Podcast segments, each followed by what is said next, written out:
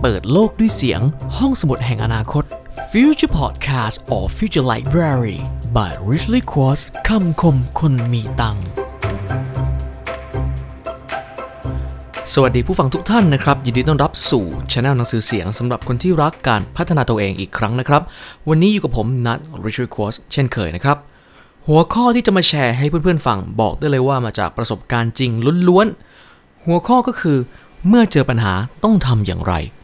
คือต้องเล่าย้อนนิดนึงนะครับ คือปกติแล้วผมเนี่ยเพื่อนๆชอบมาปรึกษาเวลาเจอปัญหานะครับ อาจจะเป็นเพราะว่าเขาเห็นเราแชร์เรื่องความรู้ต่างๆนะครับ ทางโลกออนไลน์ทางโซเชียลอยู่บ่อยๆ เป็นคนที่อ่านหนังสือ เพื่อนก็จะเห็นภาพว่าเรามีความรู้อะไรแบบนั้นนะครับ ถึงแม้ว่าจะมีการศึกษาเรื่องของพลังบวกมาใช้ในชีวิตของตัวเองนะครับ แต่ว่า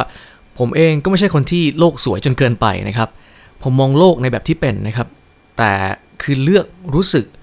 ในเวหรือในเส้นทางที่ควรรู้สึก ทีนี้เพื่อนๆก็เลยมักจะเหมือนจะมีที่พึ่งทางใจนะครับ ในการขอคำปรึกษาขอคำแนะนำด้วยความที่ว่าผมเองมีพลังบวกบวกกับมีคลังความรู้ค่อนข้างเยอะพอสมควรนะครับ อย่างที่กล่าวไปนะครับ เมื่อเทียบกับเพื่อนๆ รุ่นราวคราวเดียวกันที่รู้จักกันนะครับ ก็เลยมักจะหาทางออกหรือเป็นไอเดียให้กับเพื่อนๆได้เสมอ วันนี้ผมก็เลยมีเทคนิค ที่ไม่ลับนะครับ เพราะผมกำลังจะบอกความลับให้กับทุกท่านได้ฟังกัน ว่าเวลาที่ผมมีปัญหาเนี่ยหรือไปเจอเรื่องที่น่าปวดหัว อยู่กับคนใกล้ตัวที่แบบไม่ได้ดังใจ ผมแก้ไขมันได้อย่างไร และทำอย่างไรถึงผ่านช่วงเวลาแย่ๆมาได้เลยอยากมาแชร์ให้ฟังกันครับ เริ่มที่ข้อแรกนะครับ ทุกอย่างมีทางออก ต่อให้ถนนหนทางจะมืดแค่ไหน สุดท้ายท้ายสุดนะครับจะมีแสงสว่างเสมอ ทุกที่ที่เราไปนะครับมีทางออกเสมอ ขนาดตอนเด็กๆ อยู่ดีๆ เราก็มาโผล่ในท้องแม่ที่มืดมิด แต่สุดท้ายเราก็ยังมีทางออก ให้เราได้เกิดออกมาเหมือนอย่างที่เราเป็นอยู่ในตอนนี้ เพราะจริงๆ แล้วมันเป็นกฎของจักรวาลครับ แม้แต่ในถ้ำที่มืดมิดและทางตัน หากเราทลายมันออกไปได้ มันก็มีทางออกเสมอ ดังนั้นให้บอกตัวเองและสมองของเราครับว่าทุกอย่างมีทางออก พูดมันออกมาครับว่า ทุกอย่างมีทางออก ทุกอย่างมีทางออก แล้วสมองของคุณจะเริ่มสั่งการครับว่า ต้องทำยังไงถึงจะเจอแสงสว่างที่ปลายอุโมงค์ได้ คือย้อนกลับไปนะครับ ผมเองก็ต้องยอมรับนะครับว่า แต่ก่อนเวลาเจอปัญหา ผมมักจะพูดว่า ชิบหายละสวยแล้วกู ซึ่งมันจะส่งผลให้กับสมองของเรานะครับ ถูกปิดกั้นจากพลังงานบวกทุกสิ่ง เหมือนไม่มีคนเอาผ้าทึบนะครับมาปิดตาเราไม่ให้เห็นอะไร ไม่ให้เห็นโอกาส มีแต่ความเครียด ความกังวลใจ ดังนั้นเมื่อเราเจอปัญหาอย่าเอาผ้าปิดตาตัวเองเด็ดขาด แต่ให้เอามือมาวางไว้ที่ใจ แล้วบอกว่าทุกอย่างมีทางออกเสมอครับ ข้อ 2 นะครับ หาวิธีคิดหรือแนวทางในการแก้ไขอย่างมีแบบแผน คือเราต้องคิดก่อนนะครับว่าที่มาของปัญหานั้นๆเนี่ยมันมีต้นเหตุมาจากอะไร แล้วมันผ่านกระบวนการอะไรมาบ้าง จนทำให้กลายมาเป็นปัญหาเหมือนอย่างทุกวันนี้ อย่าไปแก้ปัญหาที่ปลายเหตุหรือแบบไม่มีแบบแผน เพราะถ้าทำแบบนั้นในไม่ช้ารับรองว่าปัญหาก็จะตามกลับมาอีกเช่นเคย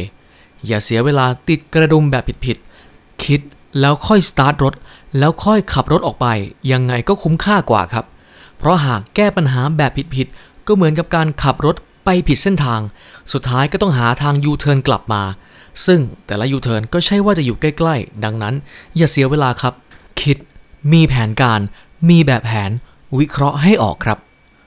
ข้อ 3 ครับ แก้ไขโดยทันที หลายๆ คนพอเริ่มคิดออกว่าจะต้องแก้ไขปัญหายังไง ก็มักจะพลัดวันประกันพรุ่ง ชิวๆเอาไว้ก่อนก็ได้ ค่อยแก้ทีหลัง อะไรแบบนี้ไม่ได้นะครับผมบอกเลยว่าถือว่าเป็นกฎเหล็กนะครับ เวลาเจอปัญหาเลยเนี่ย พอเจอปุ๊บ ได้แผนการแก้ไขปับ๊บแก้ไขทันทีครับ เพราะว่าบางปัญหาเนี่ยรอได้ แต่ปัญหาบางอย่างเนี่ยมันรอไม่ได้นะครับ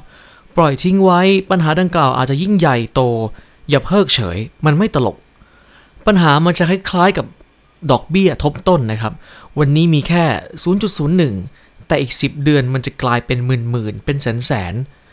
ดังนั้นอย่าพลัดวันประกันพรุ่งนะครับ จงเร่งแก้ไขโดยทันที